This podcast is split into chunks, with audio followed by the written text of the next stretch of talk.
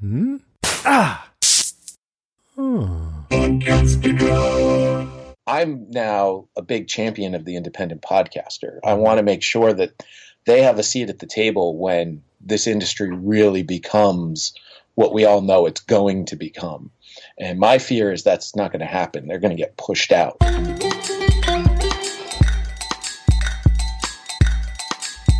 Podcast Junkies one thirty-five. I am on the road, and I'm recording this from a closet in a hotel in Laguna Beach. I've been on the road the whole week, and I thought I'd have um, some time to record this during my travels, but you know what they say about the best laid plans. So I've got uh, I'm on the road mic, uh, which may explain the difference in uh, sound that you normally hear. But I wanted to get this out. I know that it's already Friday when I'm recording this, so it'll be out uh, a couple of days later. But uh, in case you don't know who I am, I, I normally don't record intros from closets in hotels. I'm Harry Duran, host of Podcast Junkies. Thank you so much for checking in, and regular listeners. Uh, I hope you enjoyed last week's conversation with Dan Franks, co-founder of Podcast Movement. We had a blast. He's been podcasting for a while, and I think he's running arguably what is one of the biggest podcasts, not arguably, actually it is the, the biggest podcast convention in the world, and he's doing a kick-ass job, and I couldn't be prouder of where that convention has ended up.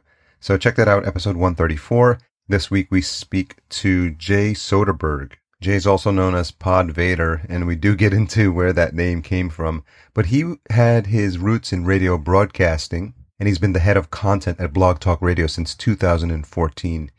He previously worked at E S P N for sixteen years. So we talked about what got him into podcasting and who influenced him early on. We talk about the it factor and what makes a great podcast. We touch on his love of radio, what are the Lego tapes, and his desire to become a radio broadcaster. And we do talk about Blog Talk Radio and how it can help podcasters. So excited to share that with you. We are sponsored by Podbean. Head on over to podbean.com slash podcast junkies. And get an account set up as quick as you can if you're on the fence. I know a lot of people talk about podcasting. They think about it for months and they never take any action. So Podbean makes it super easy um, to sign up. There's plans that start at three dollars, but the nine dollars unlimited plan is probably your best bet for getting set up. And as I mentioned, uh, ongoing, I'm going to be offering half an hour of coaching for you. And it doesn't have to be specifically about getting the account set up. Anything you have questions about with your podcast launch, I'd be more than happy to spend some time with you and get you moving, because I know I was in your shoes as well, and I don't want it, there to be any barriers for you to, to get moving and to make progress on your launch. So for folks that are, are getting signed up, um, for the first couple that get back to me that they've used Podbean to set up your hosting account, I'd be more than happy to help you uh, move that along the way. Stay tuned to the end of the show where we have our podcast retention hashtag, and that's my way of seeing who is paying attention. So enjoy my conversation with Jay. Jay Soderberg, let's talk podcasting. Let's talk. So you you hit me up on um, which which group was it? It's so many podcasting groups, and you're like, how do I how do I get into this Podcast Junkies thing?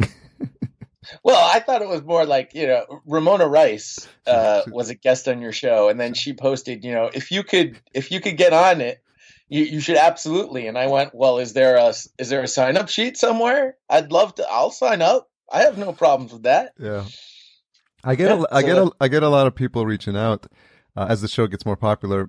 You get the occasional like pitches from bookers, and they're like, my client is a master marketer and he can speak about, he's got three books and has appeared on a thousand stages. And I'm like, I guess you haven't listened to the show because that's not who I have on. And then there's podcasters. And, and as you might imagine, when I go to podcast conferences, they're like, what's your show about? I interview podcasters. Well, I'm a podcaster. And I'm like, well, I just met you, so I don't know. So it's interesting. Uh... But it's yeah. Uh, I mean, it's well, fun. Listen. I mean, that's the position you've put yourself in as yeah. the podcast junkie. Yeah. How many podcasts have you listened to? Oof, hundreds probably at this point. I've listened. You know, there's ones where I still listen to them. Obviously, I love them. Mm. And there's one, you know, they get the one episode, and I'm like, ah, you know. But it just gets harder and higher, harder. And the, the irony is, as a podcast junkie, you know, I started out listening to a, a ton, and then I just don't have time now because I have a business now and I've got to produce this show. And it's just there's so many things that I'm, I'm trying to get into that I now have to have a system for tracking it. And uh, I, f- I use this cool tool called Pipedrive for clients. Okay. And then I realized you can create different, a, a whole different funnel. And I was like, well, I'm going to create one uh, for my podcast guests potential, so I can just track them, you know, and you can move them mm. along, like reached out, contacted, emailed, booked, in the same way you would do with clients. I used to do it with a tool called Streak for Gmail. Mm. It's a plugin for uh, for Gmail and lets you track like a C R M tool, and that's how I was keeping track. But Pipedrive makes it even easier, so it's like a sixty day trial. So, um, because otherwise, uh, notebook, email, Facebook post, like right. message, like, oh, didn't you, didn't you say I could be on the show? Like, you know, notebook. Yeah, yeah, that's yeah. one. Here's another one. There's another one under the desk. Oh yeah. So along I'm the li- old school. Yeah, along the lines of how do I, in to your point of like, how do I get on the show? My question is, how do I get myself uh, one of those cool Pod Vader stickers? I wish I had Pod Vader stickers. This is a This is a notebook that my wife found at Big Lots. Okay. And it was on sale, Big on Lots. Clearance. That's old school. On clearance at Big Lots. First of all, isn't that an oxymoron? Isn't yeah. everything at Big Lots already on clearance? You should hold that. Was, I've, I've never done this before. I'm going to try to see if I can take a selfie of you holding that. Oh, that'd be awesome. Oh, there goes the phone that was in there. Oh, actually, I don't have to do a selfie since I'm in it already, so I can just take oh, a picture of perfect. you. Yeah. Well, I'll post that on social media. That's funny. So yeah. Um. Anyway, so it was on clearance. So I have like five of these now. Uh, she just, she bought like five of them. It's great. I mean, fits the brand. Yeah. So that was going to be an eventual question, but you might as well start with that. Where'd the name Where'd the name come from? Pod Vader. It's not as interesting as a story as I like to make it sound out. It all started back when I met this little green dude who told me use the force. No. Has nothing to do with that. Uh, back when I worked at E S P N, there was a whole system as to how they were starting podcasts. And there were like four or five of us production guys who were supposed to just be, you know, the monkey in the studio, just hit record. And uh, when it's done, let us know and we'll take care of the rest. And I was like, this seems rather inefficient. Wouldn't it be better if, you know, one of us did all of them? And if that one of them was me who took care of all of the podcasts, that would be a much more efficient process. And then all the rest of us can get to, you know, the other regular day-to-day stuff that's still got to get taken care of. And uh, there was one person who happened to be a boss who agreed with that sentiment. And so he made me the producer in charge of all the podcasts. And then Matthew Berry and Nate Ravitz, uh, who were, were the hosts of the Fantasy Focus, were like, well, that's not a good enough title. Producer? That's no, no. Uh, and so they were like, we're, we're going to give him something that's geeky, uh, and we're going to make fun of him all the time. Let's call him Pod Vader. And I was like, oh, you can make it as geeky as you want. I'm going to embrace this, gentlemen. Yeah. There you go. twelve It's been twelve years later, two thousand five. Wow. I know. Time flies. I know sometimes when we'll get into the details of like, um, you know, your time at E S P N and, and now Blog Talk Radio, but do you stop and smell the roses, or just stop and look back and see what this journey has been like, especially for something like the podcasting community, which when you when you at the time were there doing it, and, and now it's got to be like, what is going on? Like sometimes you scratch your head. Yes. Can you talk a little bit about that? It's it's funny because there were so few corporate entities at the time. You know, to me, E S P N was really it. You know, This American Life was was there, mm-hmm. but N P R wasn't all in on the podcasting thing at that time. You know, it seems to be more of a recent revelation for them. And and the, that was really it. And then everybody sort of just followed suit. And it's it's something that's just exploded now with all the corporations. They're like, oh, we should have been in this ten years ago. Yeah, no kidding. I was there telling you, get in it, get in. Uh, so. To me, that's been like the biggest thing that I've been watching is just is that. And and you mentioned now my time with Blog Talk Radio, working more with independent podcasters and seeing the differences between the corporate side and the independent side. And it's like, whoa, I'm now a big champion of the independent podcaster. I want to make sure that they have a seat at the table when this industry really becomes what we all know it's going to become. And my fear is that's not going to happen. They're going to get pushed out. So ultimately, fighting for the little guy. That's that's what I'm trying to do now. Trying to use my Sith Lord powers for good, not for evil. Can you tell me about those early days? I'm always fascinated, and I love having conversations with some of the, the veterans about, but when you got started, like, what, how did you hear about it? How did you get into it? And like, who were you listening to? And, and you know, what, what was it about it that pulled you in? See, that was, that was what was key for me, because there weren't that many people. You know, I was brought into an office and was set and was told, we need to start doing this thing called podcasting. And I was like, what the hell is a podcast? And they're like, we don't know either. You have to figure it out. And so I was like, all right. So, you know, Google was still a friend then. Yeah. Uh, typed in podcasting, and it was Leo Laporte and Adam Curry. Those were the two names that kept coming up. And so I'd listened to a few interviews done by Leo Laporte, and uh, I was like, well, that's fine. And you know, he does this twit thing, this technology. I'm not interested in that.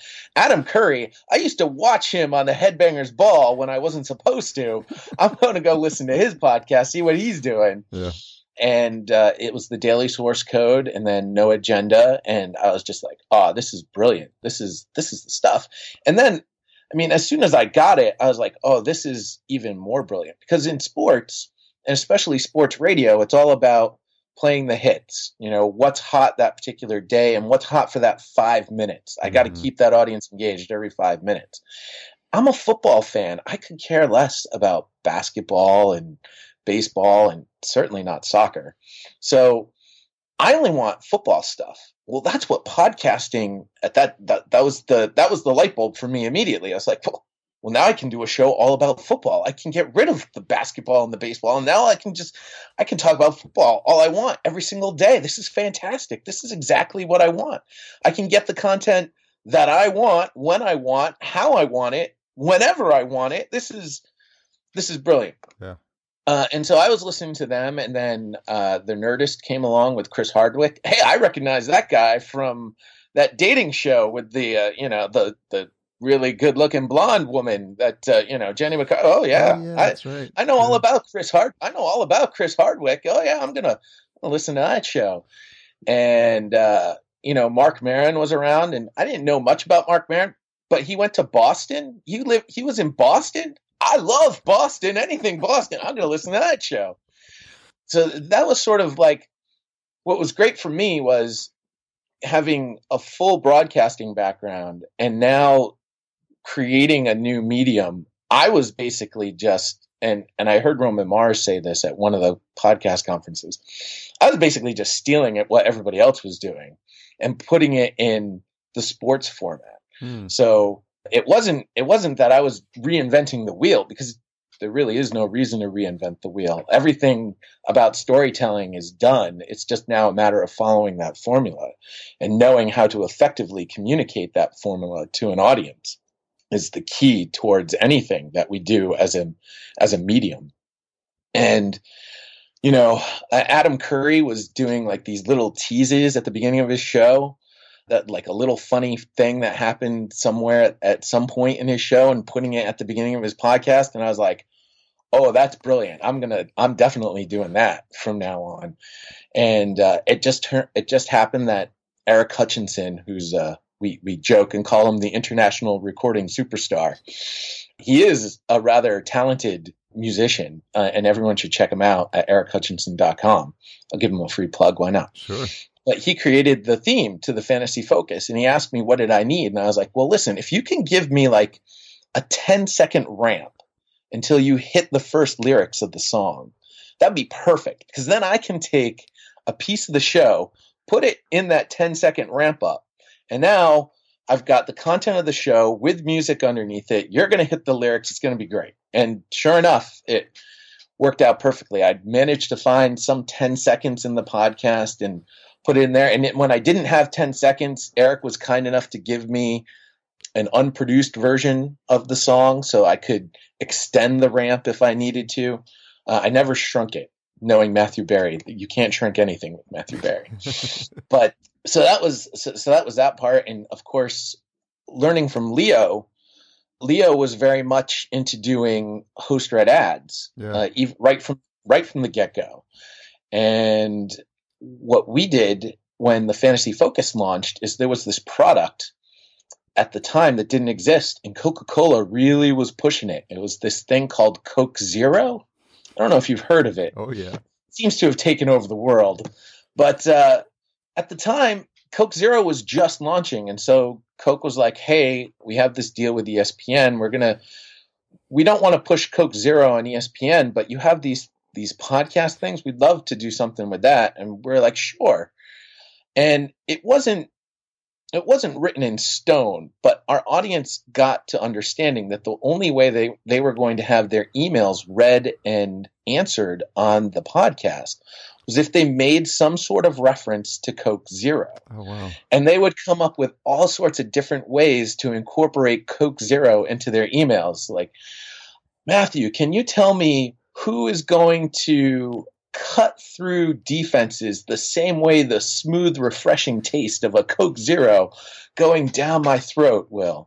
You know, they would come up with all these different ways to incorporate, you know, Coke Zero, and it had absolutely nothing to do with, with what they were asking, but it was brilliant. And it was one of those things where it was one of the more successful campaigns that we had done at E S P N, just because we got that audience interaction. And they didn't even understand that The ad, they were contributing to the advertisement. Yeah. Like, they didn't even know that the ad was them. It was, that, it was yeah, a lot that's, of fun. That's so next level. I mean, that because the host read ad, but this is like the, the listener read ad. And the thing that comes to mind is when um on Gimlet, I think they, they, that one one kid talking about MailChimp, and he's like, MailChimp, you know, and he like pronounced it, pronounced it wrong. Right. Of course, it's become the stuff of podcast ad legend now.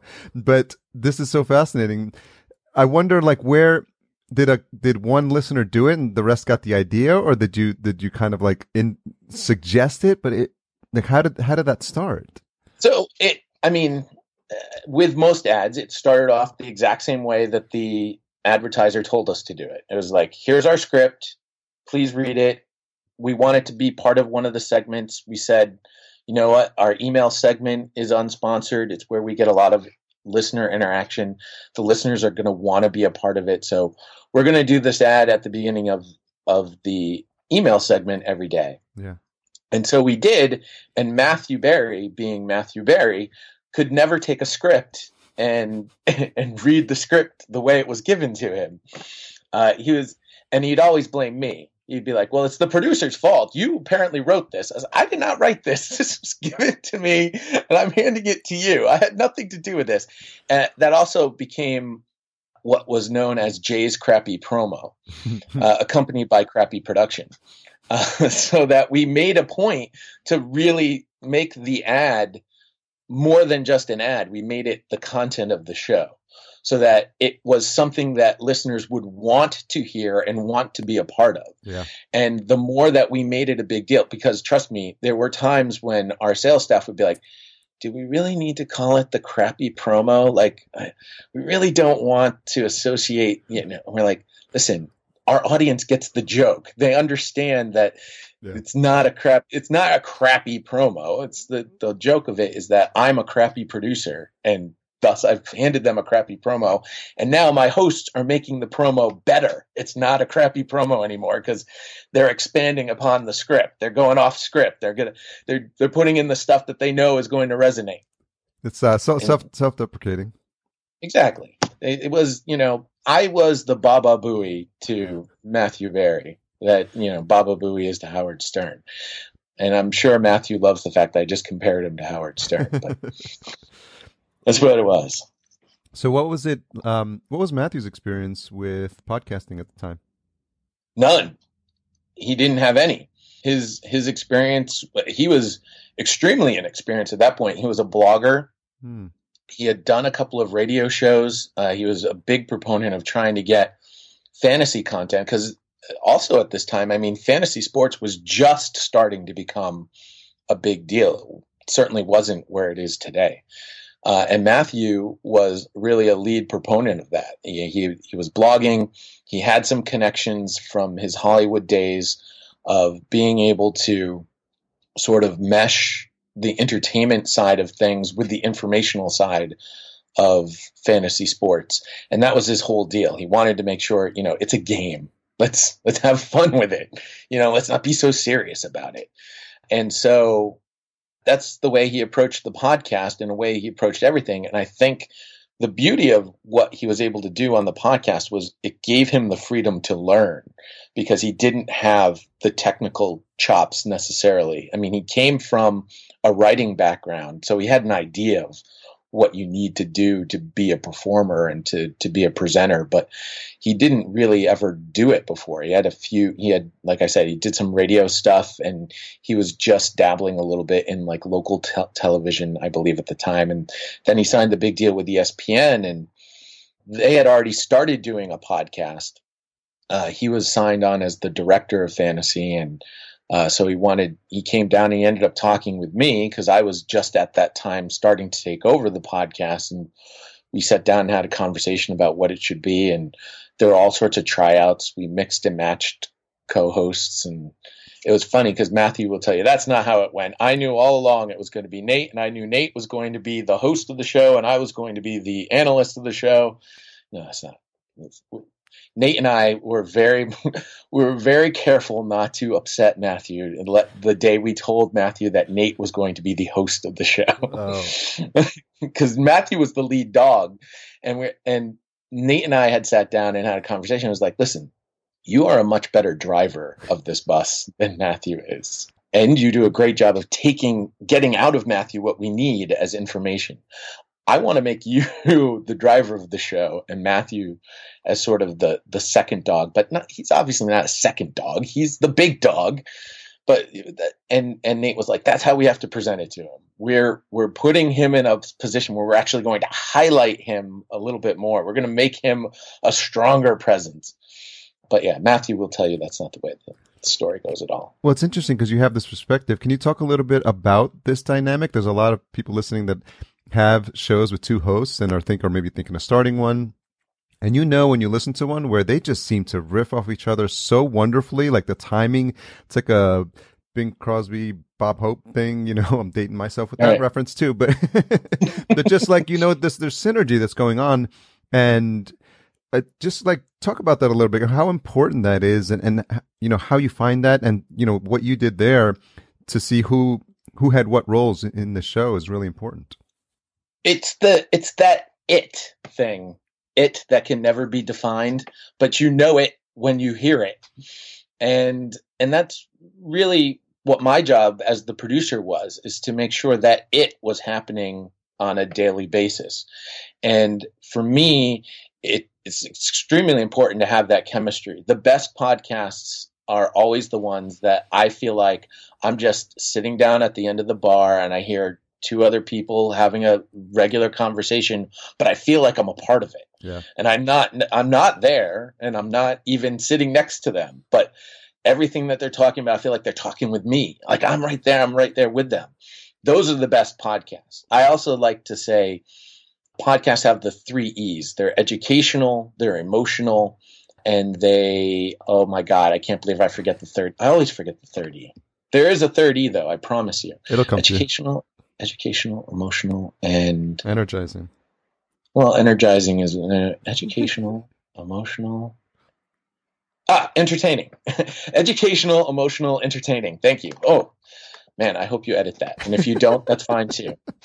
But those are the three E's. If your show has all three of them, then you have it. Uh, and that's and that's the way that I always listen to podcasts and listen all the time.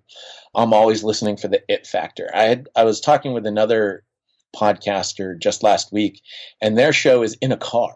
Mm. And I said, the beauty of what I love about your podcast is you have the it factor. And where I normally tell people, I feel like I'm sitting at the bar over listening a conversation, I feel like I'm in the back seat of that car, listening to the driver and the, and the passenger having a normal conversation, just like I would if I actually was in the car driving to wherever I'm going. So it's just one of those things where it, you can't really define it, yeah. but you know it when you hear it. It's like a discerning ear. And I imagine, is, is that, you know, your, your background is broadcasting, right? And and radio. Right. Is that something that you learn when when you're coming up in the ranks? And you know, the, do they teach that sort of stuff, or do do they teach you about like dynamic and what makes a good? You know, you learn the basics, I imagine, the the nuts and bolts. But is there are there other aspects that they teach you there that how what makes a great show? There's a little bit of that. But again, a lot of it becomes one of those things where you just sort of de- you develop it at an early age. For me, like I was, I was always a radio guy, even when I was a kid. When I was like seven, eight years old, and I was playing with my Legos, I used to record me and my brother and my stepsister playing with Legos on on a little cassette tape. It, it was even a Fisher-Price cassette player, if wow. you can believe that. Yeah, now I'm dating myself. And and and we used to record ourselves playing with the Legos, and then I would enjoy going back and listening to the stories that we were telling on those cassette tapes as like kids, just playing with Legos. Like, hey, I've got Lego guy A, and here's Lego guy B, and that was that's what I loved the most about the Lego movies that they made, because yeah. I was like, that's what I did as a kid. You totally just stole my childhood. How dare you? Why am I not making billions of dollars from making a movie about the tapes I made as a seven-year-old? Please, so, please um, tell me, please tell me you still have those tapes. I don't. I wish I did. Like everything, it got thrown out. Yeah. Uh, what are these tapes? Oh, I'm gonna throw them away.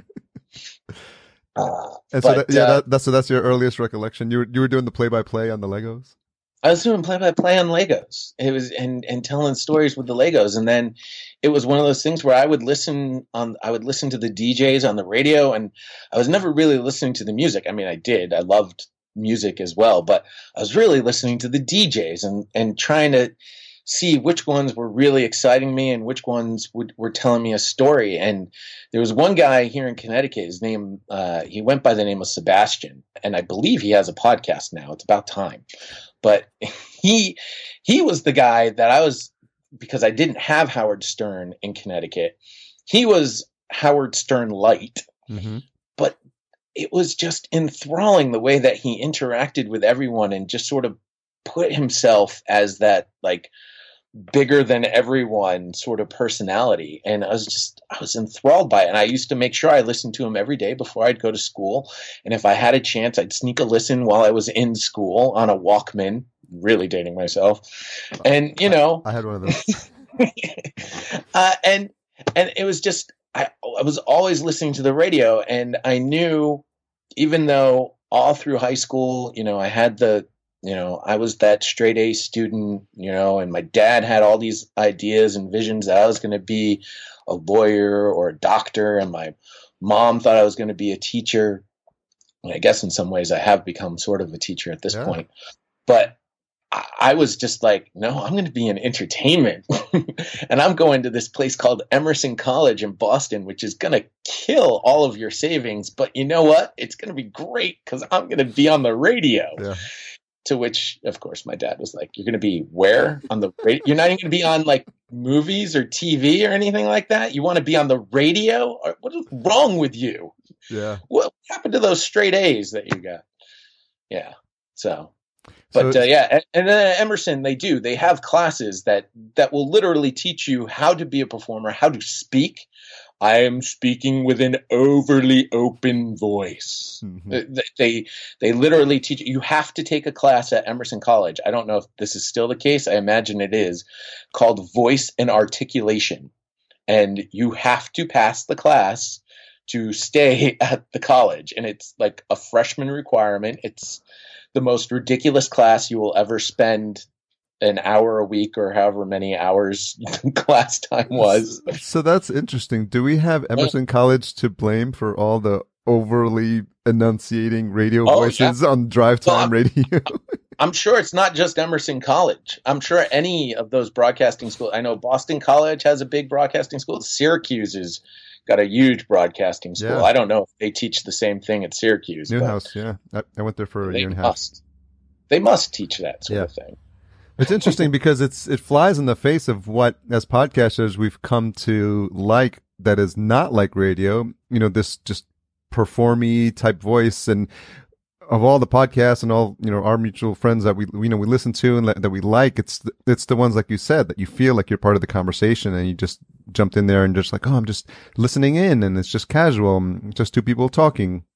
And, and I might say, um, yeah, or ah, uh, it's not perfect. Yeah, exactly. It doesn't have to be perfect. It doesn't. It's natural conversation. You say ums, you say ahs, you don't have to edit all of them out and spend ten hours of your life that you're never going to get back. I yeah. hate to tell you.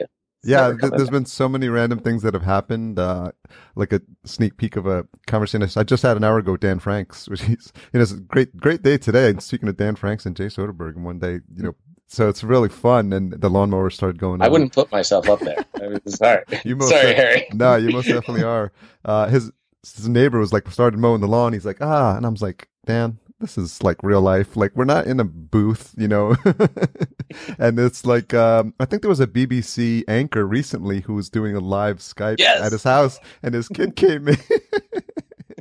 And that's great. And his wife like jumps in and tries to like drag the kid out of the. Oh yeah, I've seen that video. No, that's that's exact. That's exactly right. That's what podcasting's all about. Like yeah. all those.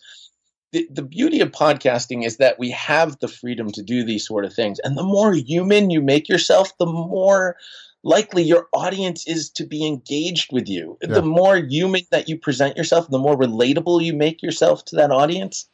I mean, that's. That's the beauty of, of what we do. And radio used to do that all the time. I know, because I listened to it, and it's why I fell in love with it. And they've forgotten all about that. Now it's about, oh, I got to get those five minutes. If I'm not, if I don't have you for every five minutes, oh, you know, you're losing it, man. You're just losing it. You, you're just not hiring the right people to yeah. do the job that you need them to do. There was a moment, I think, uh, and I don't know if they've since changed, where they saw podcasting as a threat. Rob uh, Rob Walsh mentioned this on, on the recent episode of The Feed, where, you know, companies do that SWOT analysis, strengths, weaknesses, opportunities, and threats. And they said for the longest time, radio's been placing podcasting in the in the threats box, which I, I imagine is like, oh, who is this upstart? And there's probably been people in radio, and I, I, I count you among those people that got it, you know, early on and saw that there was a way that they could coexist. There absolutely is a way that they can coexist, because it's, to me, podcasting is what radio was originally. You know, there's a lot of things that I believe are going to happen as a podcasting industry as more and more technology and awareness comes about. My biggest thing that I believe are the audio dramas.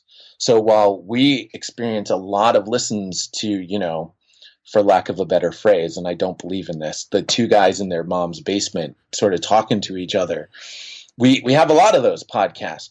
The audio drama, I think, is going to make a huge comeback as soon as people can get in their cars and hit the button on their dashboard and it just plays a podcast. Yeah. You don't have to connect it with Bluetooth or anything like that, because people want to be entertained, and they're going to be looking for that sort of serialized drama, comedy, what have you, that while we can do some of that sort of on a talking podcast, you know, just having a conversation, it's not the same as getting involved in an original story and being taken away to a galaxy far, far away or, or something like that. And the beauty of audio drama for me is that you can do so many more things that you can't do visually, because mm-hmm. your imagination determines what it is that you're quote unquote seeing. Yeah. And your imagination can do a lot more than what we can physically actually manifest.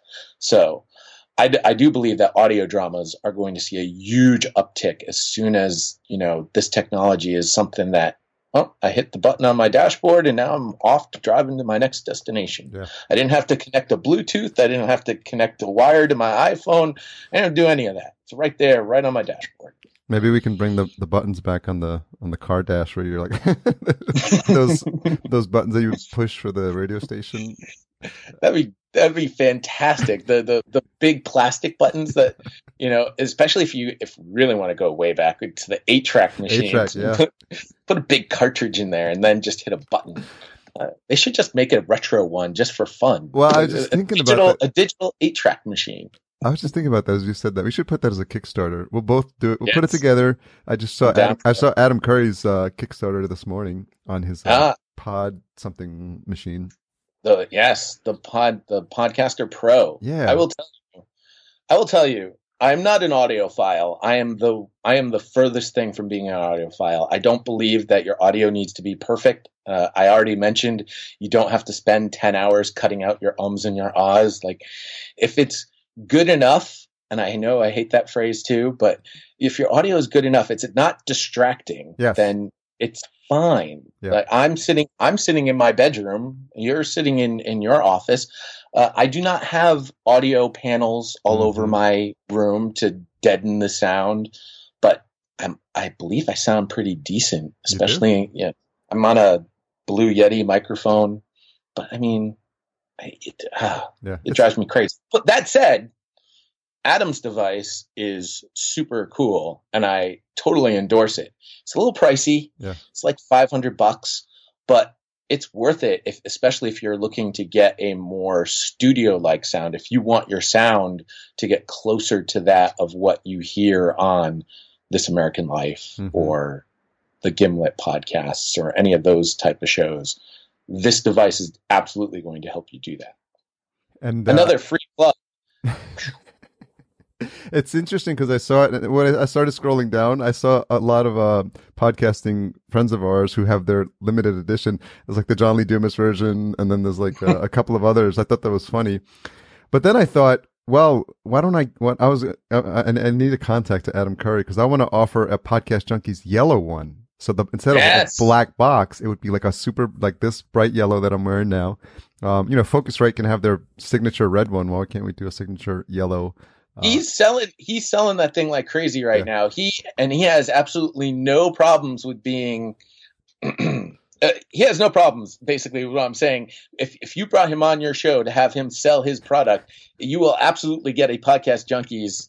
I'm telling you that right now. Yeah. It, it's going to ha- it'll happen. All you have to do is reach out to him on Twitter, and his email address is pretty easy too. It's, okay. I think it's adam at curry dot com. So, uh, he's He's very responsive to that sort of thing. So if you can help him sell a couple of machines, he's absolutely going to make that happen, Harry. I'm down. With, I endorse that too. Well, it's so funny, the timing on everything. I was like, well, I'd love to have, you know, obviously I'd love to have Adam Curry on the show. And, you know, when they say, like, when authors have got a book coming out, he wants some P R right now because of, you know, because he's he's been on probably a million podcasts by now. But now, like, we have something to talk about, and Uh, he'd be excited. So I'm going to like take it, strike while the iron is hot, like they say. Do it. Do it. He will absolutely do it. Yeah. I know he was on Gary Leland's show. He was on Todd Cochran's show. Yeah.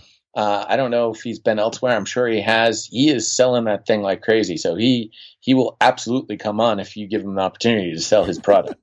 I, yeah, I mean, I endorse it. We we need something that's made by podcasters for podcasters with podcasting in mind. You know, thankfully, we've had a, a handful of products that the, the community has just adopted. You know, this, the Shure products. You know, Shure is a sponsor of the show.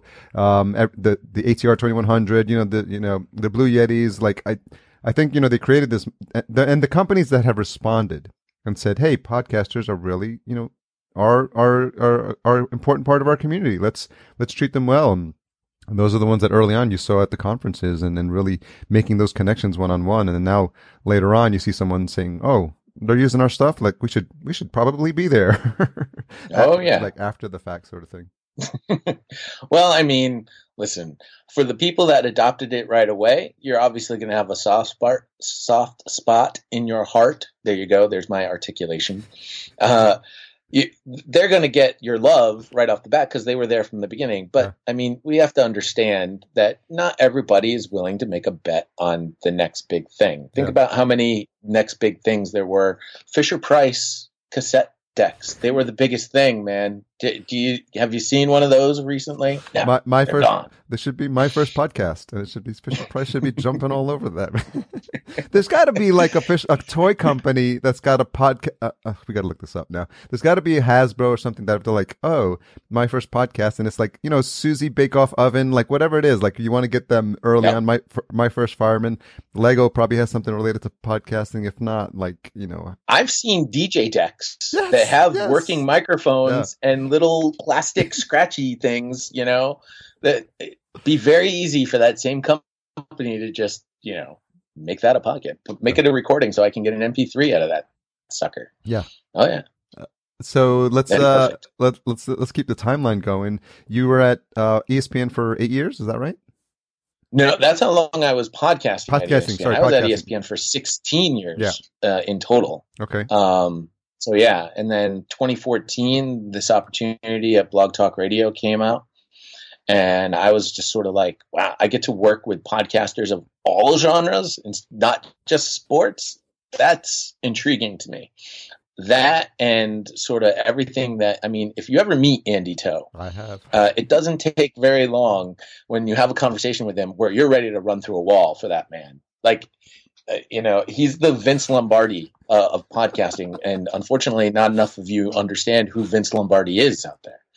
So if you do have an opportunity to meet Andy Toe, he will have you energized, ready to like just take on the world. And Uh, that was that was it for me. I went and had a meeting with Andy, and I was just like, "Oh, I'm all in. You've you've sold me. Like, you don't need to go much further. You've yeah. got me. Uh, I'm in." So, uh, yeah. And then I've been at Blog Talk Radio now. It's been it's already been like two and a half years. It's crazy. Yeah, I met really does. I met Andy at twenty fifteen. I think uh, you guys were hanging out, and I came over, and um, you know, the best conversations always happen at the bar, you know, at these conferences, and uh, you know, like you said, he's we started getting into it, and he's just he's like a wind them up like toy, and just like nonstop, and his energy is contagious, and he says, "Yeah, we're just doing great things," and um, and it was just it's it is infectious, and and I, I can easily see how if you're considering like a new move into someone into a company that's doing this full time, like. Um, Andy's the type, it, just the right person to convince you to do that. I will tell you, I mean, Andy's vision for what we are as an industry is so much larger than what the normal person would even imagine, would even think about, because he's thinking so far ahead and he's had these experiences. I think, you know, the beauty of what Andy created when he took over Blog Talk Radio is he looked at uh, I'm going to compare him to another football coach. He, he, he is the Bill Belichick. He literally looked at everyone that he was going to hire and hired them for their strengths, and the other people that he had on the team covered up their weaknesses. So I have a strong broadcasting background, mm-hmm. but my online digital presence is very small uh, and and not not mature at all. Maybe a little bit more at this point, but at the time that he hired me, I was all radio basically with the podcasting, you know, having done podcasting for eight years, but I wasn't really involved in the whole website management sort of aspect of the job. He had a very strong publishing background, digital publishing background from about dot com, but he had zero broadcasting background. Uh, So right there, there's already a, a, a plus and a minus for both of us. And then uh, he brought in uh, our community manager, and she had also a very strong online presence and digital marketing presence. And so she filled in those aspects where I was weak, and I filled in w- in those aspects where she was weak. And by putting us all in, in these positions to succeed, he's built a fairly formidable team. And uh, sounds, for us, sounds it's, like an interesting Venn diagram. It does. It's a great Venn diagram. Uh, you know, so for so for us, it's just a matter of of of staying strong and and continuing to work and learn from one another, and you know, improving where we have our weaknesses, but understanding too that our strengths lie where they do with the different people, and allowing those people to sort of succeed at those particular strengths, um, I think is, is key to building any sort of business. And, and Andy is obviously very good at that. Can you tell, talk a little bit, um, about Blog Talk Radio? Because first of all, I know you get a lot, you guys get a lot of grief about the name first off. Yeah. And so for the folks that don't know who you are and what you do, Um, you know, we're getting people who are just starting podcasting, so they not they not may not be well versed. Time for me to over articulate. They not, may not be well versed on the history. So, for those people first, like what? How would you describe Blog Talk Radio to them? So, Blog Talk Radio today is very different than what Blog Talk Radio was known as. Uh, Blog Talk Radio has been around for over nine years now. I believe we're actually probably in their tenth anniversary at this point. But uh, when it was originally invented, uh, it was intended as a place where literally anyone could phone in and create a podcast very easily. And I over-accentuate the word phone because that's exactly the kind of sound that you were getting from the online studio available at Blog Talk Radio. Uh, that's obviously, at the time that it was invented, it was great. We're at a time now where, while I'm not an audiophile, the phone is not really going to do it for me when I'm listening to a podcast. So Andy realized that and was like, well, what can we do to help podcasters make podcasting easier? Uh, and so he looked at the different pain points that podcasters have, and it, specifically the independent podcasters. So monetization is one of those. It's like, how can I help podcasters of any size acquire monetization uh, for their shows? Uh, dynamic ad insertion. It works across the board, whether you have zero listens or you have a million listens.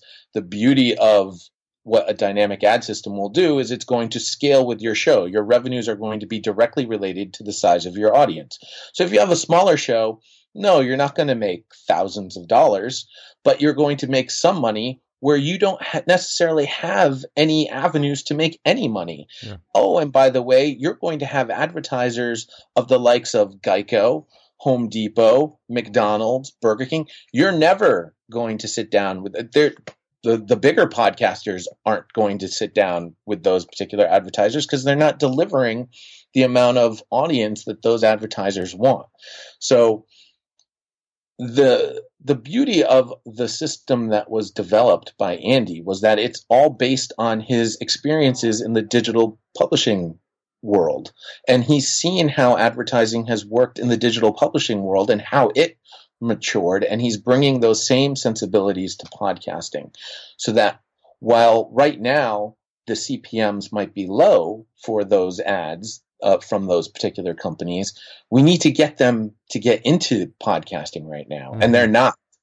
And so we get them in, we get them hooked, and then when we get to a point where we're selling out our available inventory, the companies are going to start bidding against one another. And when we start getting that competition, those C P Ms are going to rise, and then we'll be at a point where we'll be able to set a value for our podcasts. We as an industry are not at a point where we can set the value of our podcasts. And I think that's something that is grossly exaggerated in the podcasting world. It's, you know, well, I have a very dedicated audience that's going to listen to my show and I'm delivering to a very specific niche. Yes, you do. I totally believe that you do. And I know that you do. But I also know that Home Depot doesn't give um. you know, yeah. about your small dedicated audience. And the key word there is small, uh, because that's just literally the way that it is. And while we would love to uh, explain that point to uh, a Home Depot even more, we are not going to get there until they actually see the results. And if we can start showing them results, that's when they're going to start buying in and buying in at bigger dollars. So that's, That's part one.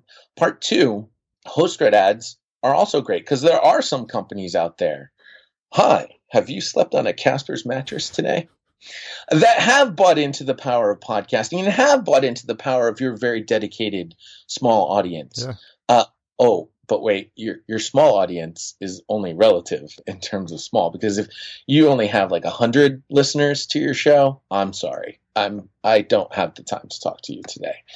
However, if I had, let's say, a thousand one hundred listen shows, mm-hmm. perhaps now I can talk to you.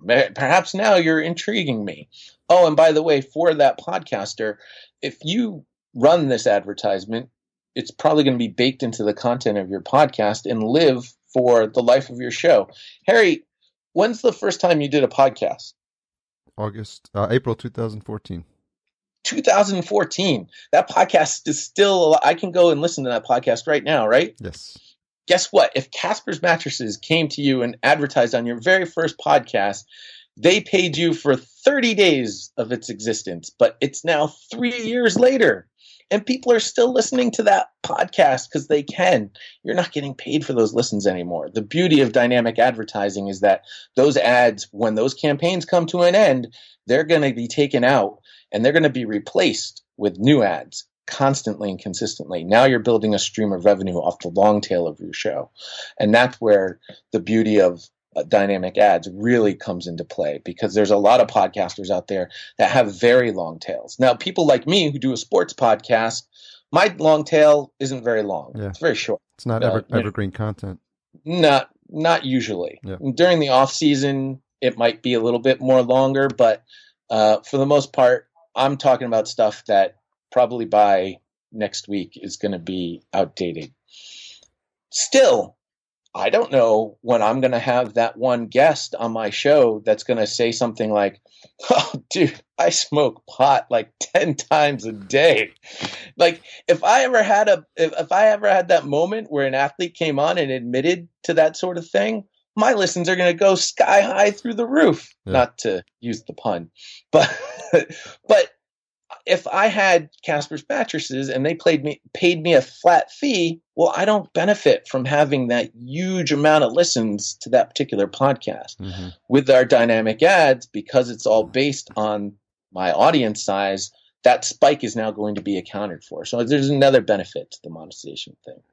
So now, all right, we're helping podcasters monetize, but we also understand that podcasters would make more money if their audiences are larger. So how do we help podcasters grow? Well, first, we make it easy for them to be as platform agnostic as they possibly can. That's a phrase I stole from E S P N. I didn't make that. And and being platform agnostic is great, but make sure that you understand that the platforms that you're on are going to help you ultimately in your goals. Mm-hmm. So Google Play, everyone was really excited about Google Play. Oh, Google Play is going to come and they're going to help us out. They're going to get us on Android devices. And then they go and they cache your R S S feed and they rebroadcast the recorded version of your show. So no matter what hosting platform you're on, the most number of listens you get from Google Play is one. One. That's it. You only get one listen from Google Play, people. So stop promoting Google Play because they're not helping you. They're not helping you until Google Play, and again, pardon the pun, wants to play nicely with all of us podcasters. Stop promoting their platform. Mm. I know you all hate iTunes. iTunes doesn't give us as much information as we'd love to get from them. But you know what they do? They give us enough information. They give us plenty of information for us to work off of, and they certainly give us more information than one. Yeah.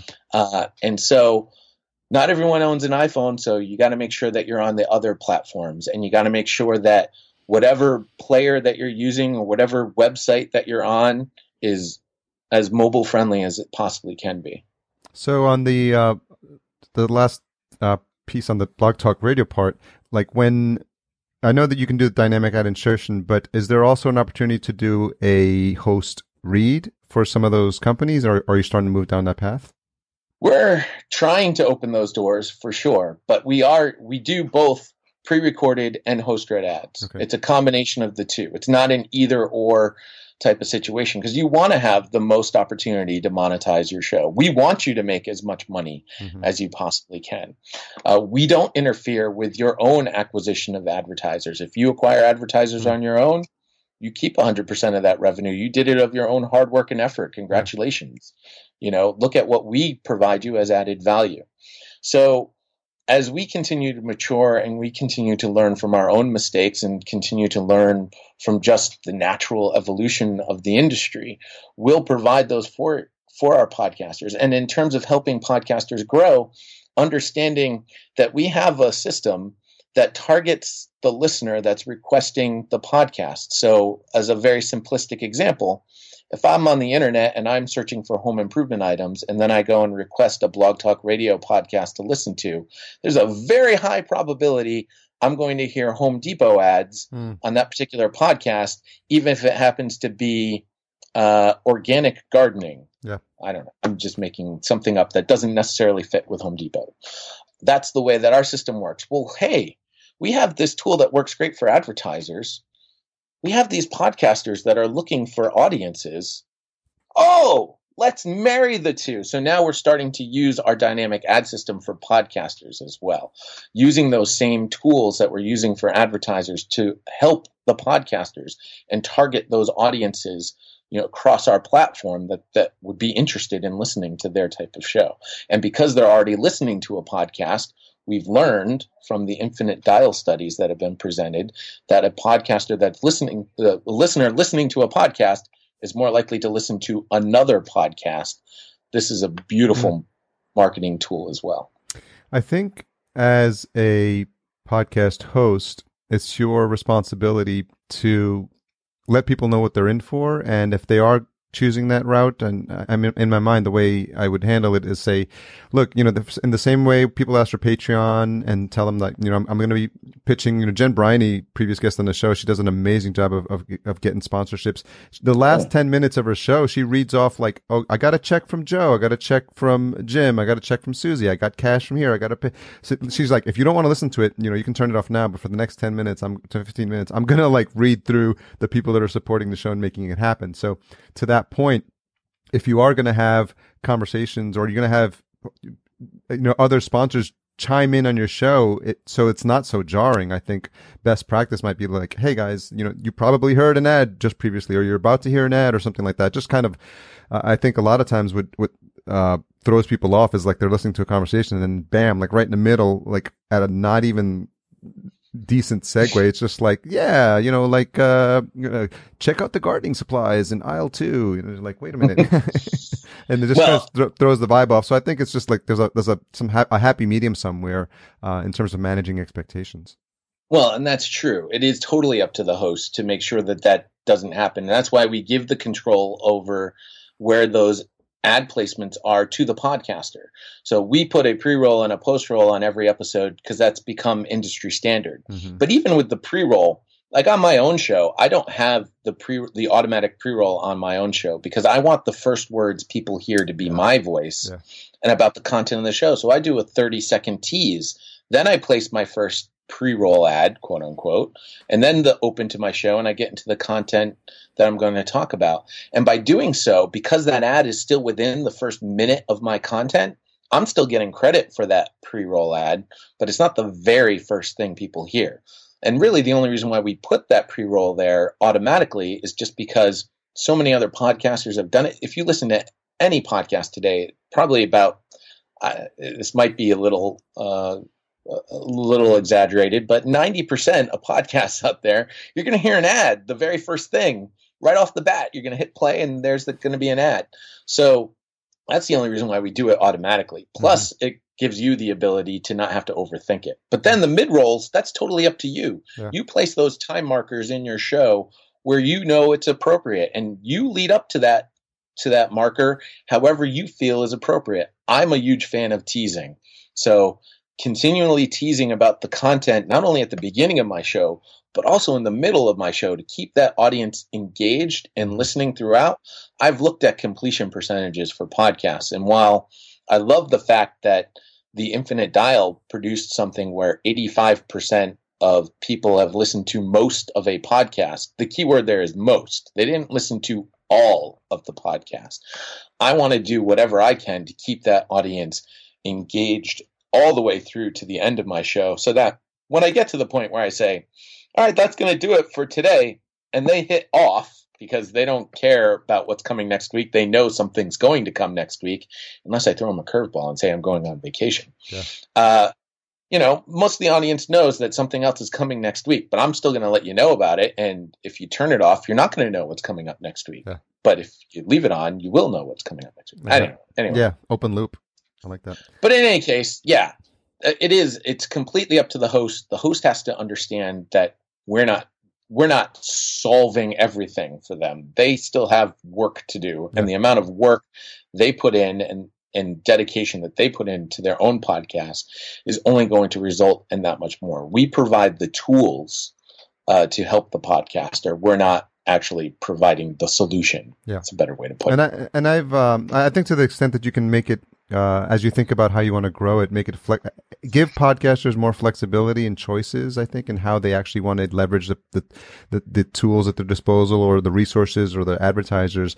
I think that'll endear you, I think, to more, more of the podcasting community. Cause I think, I think a lot of people that are our mutual friends, they cringe sometimes at the fact that they have to, like, you know, have these certain rules and the automation, and it's going to be dropped in, and they, they lose control. I think that's the perception. But I told, I mean, I, um, that's one of the things. And the other thing I asked Andy, I asked him this, uh, when I saw him in person, is this, if there's still any chance that they might change the name.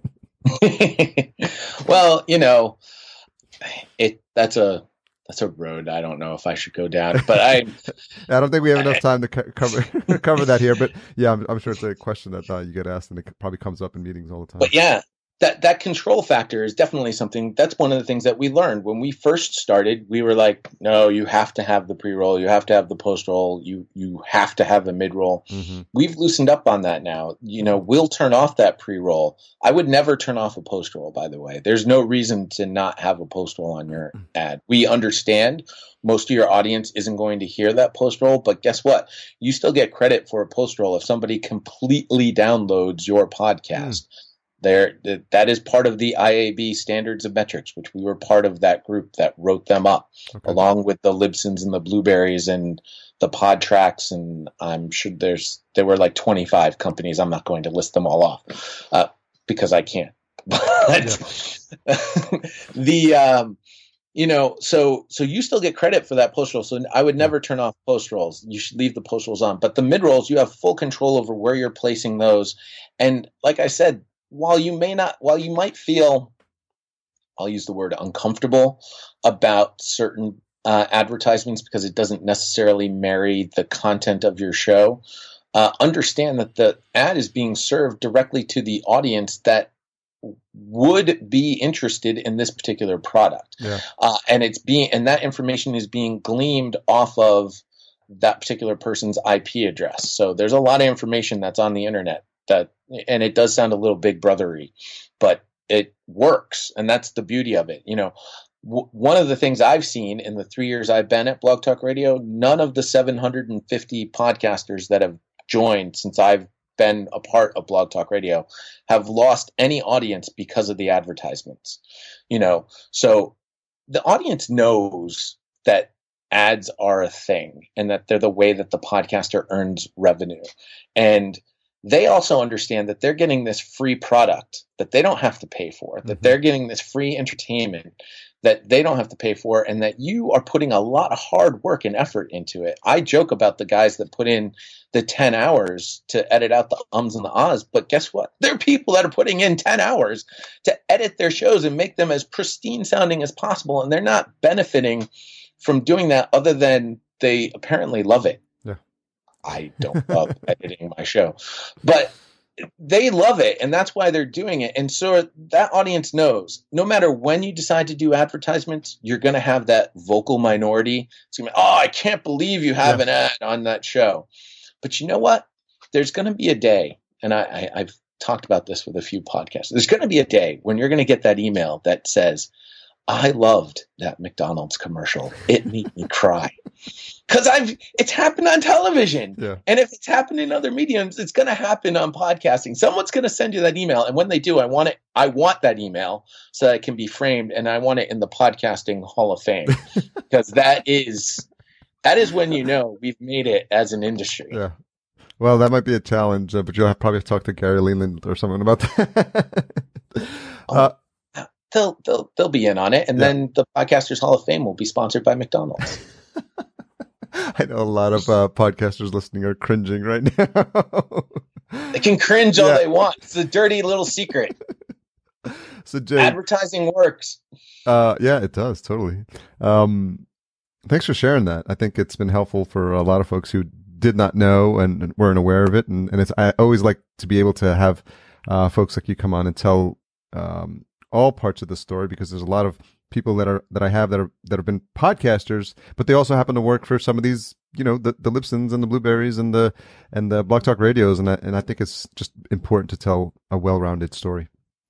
Well, thanks for allowing me to tell it, because it is, you know, to me, there are many different aspects of podcasting. And by the way, mm. our platform doesn't work for everyone. And we totally understand that. There are people that, you know, and, and I'll use a very specific example. There are people that have local podcasts that are dedicated and geared towards a local audience. And those are podcasters that our system doesn't necessarily fit in. It can absolutely help. And you can absolutely use it, and, and those ads will be directed towards that audience in that geographic location. But you're going to do better. You're going to do a better job in that local market of selling your own show to those local advertisers yeah. than we are ever going to provide for you on a, a lo- much larger scale. Yeah. So changing gears a little bit, uh, back to putting the focus on you specifically. Um, I don't like the focus. Yeah, should I take yeah, hide from the spotlight. What do you think is the one most misunderstood thing about you? That Pod Vader and Jay Soderberg are the same person, because they're not. Pod Vader is a character uh, that uh, was specifically created to shield me from the spotlight. And Jay Soderberg is a completely different person uh, who is a loving family man and tries to do everything he can to put his family first before all else. Pod Vader, though, is a dark Sith Lord who has absolutely no emotions and is all about podcasting. That's an important distinction to make. I'm glad I asked. What what have you changed your mind about recently? Uh, what have I changed my mind about recently? That is a loaded question, because there's so many different things I could change my mind about. For me, what as I look at the way that our political landscape has sort of developed, and I don't want to get political, by the way, uh, but for me, I like to look at things and, as you just mentioned, tell a whole story. Yeah. And as a country, for whatever reason, there seems to be a black and a white, and there's no understanding that there's a the story is gray. And until we get to a point where more people are sort of listening to the other story and understanding that point of view and perspective, and then can understand their own point of view and perspective and blend it together to get the right result, mm-hmm. uh, we're going to continue down this unfortunate path of, well, you're wrong. No, you're wrong. No, you're wrong. No, you're wrong. You're wrong. No, you're wrong. Uh, it, for some reason, we seem to have forgotten that it doesn't work that way. Yeah. That there, that, there doesn't necessarily be a right or a wrong. You're both wrong. The real answer is actually something completely different. Yeah, we, the world is not black and white, and I think uh, I heard an interesting. Uh, that's one of my favorite podcasts for interview shows is called On Being with Krista Tippett, and she had Glenn Beck on, and they're totally like opposite sides of the spectrum. But it was a beautifully done interview and civil. Uh, engaging, getting both sides of the of, of, of the viewpoint in, and that's that's possible, you know. And I think a lot of people forget that because they're just trying to antagonize the other side and see if they take the bait. And nine times out of ten, they do, unfortunately. So I think having more conversations like that is going to just make us all make this world a, just a better place to be in. You know, I think the beauty of what, like Jen Briney, you had mentioned earlier, does on the Congressional Dish is she prov- she provides that full picture, sort yeah. of the the this is what was written, this is what's intended, this is what is missing. I think she does a wonderful job of that, um, and, and that's the the sort of thing that we need more of. Well, that's a great way to to wrap up this conversation. Uh, I think it's pretty been pretty wide ranging. Really has. But uh, I, I thank you for reaching out because, you know, like I said, I always, I mean, I, I do want to have conversations with people that I have some type of engagement with, that I've met, that I've connected with, and I have connected, and I have still have to reach out to a lot of folks. And but, you know, sometimes some slip through the cracks, and I know we've connected in the past, and you've definitely been on the list. So thanks for uh, lighting that fire under me to, to make this happen sooner rather than later. Well, I was just looking for the free T-shirt and the photo opportunity. That's what I was really looking forward to. Well, that, that's what happens, right? Yes. That's that's the deal? Nice. Well, yeah, the, the, the goal, every guest gets a T-shirt, and I don't know, uh, w- well, positive intentions positive are, are being put out there, but for Podcast Movement, um, it's the group shot. And uh, I think I wrangled, nice. I wrangled about fifteen or twenty for the last one, but this is going to be interesting. I'm up to one hundred thirty guests, so we'll see how many are at Podcast Movement. That, oh, you're going to get them all. That would be they're, one they're, heck of a picture. They're all going to be in it here because I will be part of the group that will make sure that okay. all of them are in. Okay. So, so you, well, of course, assuming that the, they're all there. Well, yeah. I've had uh, Steve Stewart um, offer his services up along with Ramona Rice, so maybe the three of you. That's another Venn diagram right there, the three of you. There you go. Venn diagrams. Is Venn- there a way we can use the Venn diagram to make sure this picture happens? Yes. Can we put the picture in a Venn diagram? I think we that. could. That's what we need to do. People are scratching their heads and like, what the heck are you guys talking about? Well, thanks for making this happen. Thanks for coming on, and thanks for sharing uh, your stories. They're always entertaining. Harry, in all seriousness, thanks for having me on. Thanks for doing what you do, uh, because I think what you're doing, providing that full story, is something that's important to the podcasting landscape. And, of course, just your enthusiasm for podcasting in and of itself is uh, something that uh, – Uh, we need more of out there. So yeah. People go out there and enjoy your podcasts and tell other people about them and share them with more people because, as Tom Webster will tell us, not enough of us know about them yet. Yeah. Amen, brother. All right. Have a fantastic weekend. You too. So thanks again to Jay for coming on. I, I hope you learned a little bit more about the history of podcasting. It's always nice to have people on who have been podcasting for such a long time. It's really, really inspiring.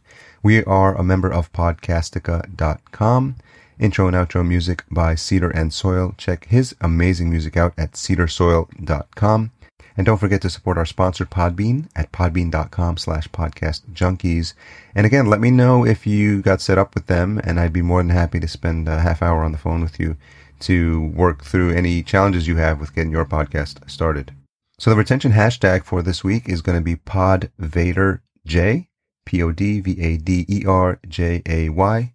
You can tag Jay at The Real Pod Vader on Twitter, and we are at podcast underscore junkies. If you haven't downloaded my free P D F, it's at podcast junkies dot com, eight tools, and that's the number eight tools. It's a free download, and it's been updated for two thousand seventeen of all the things I'm using that have are making my production workflow for the podcast go that much smoother. Tune in next week for my conversation with Amanda Dowdy. That's another conversation that was made at PodFest in Florida. And she's really a hoot. She has uh, the Great Beer Adventure podcast. And it was so funny that one of the first things that happened when I showed up at PodFest and I showed up to the first event, she already had a table set up and was giving out samples of beer. So that just gives you a sneak peek about how uh, fun she is and her personality. So tune into that next week. Thanks again for all you do to support the show. Let people know about the show whenever possible and have them subscribe, or just grab their phone and just uh, subscribe to Podcast Junkies on their behalf, and they'll be eternally grateful to you. Love you guys. Talk to you next week.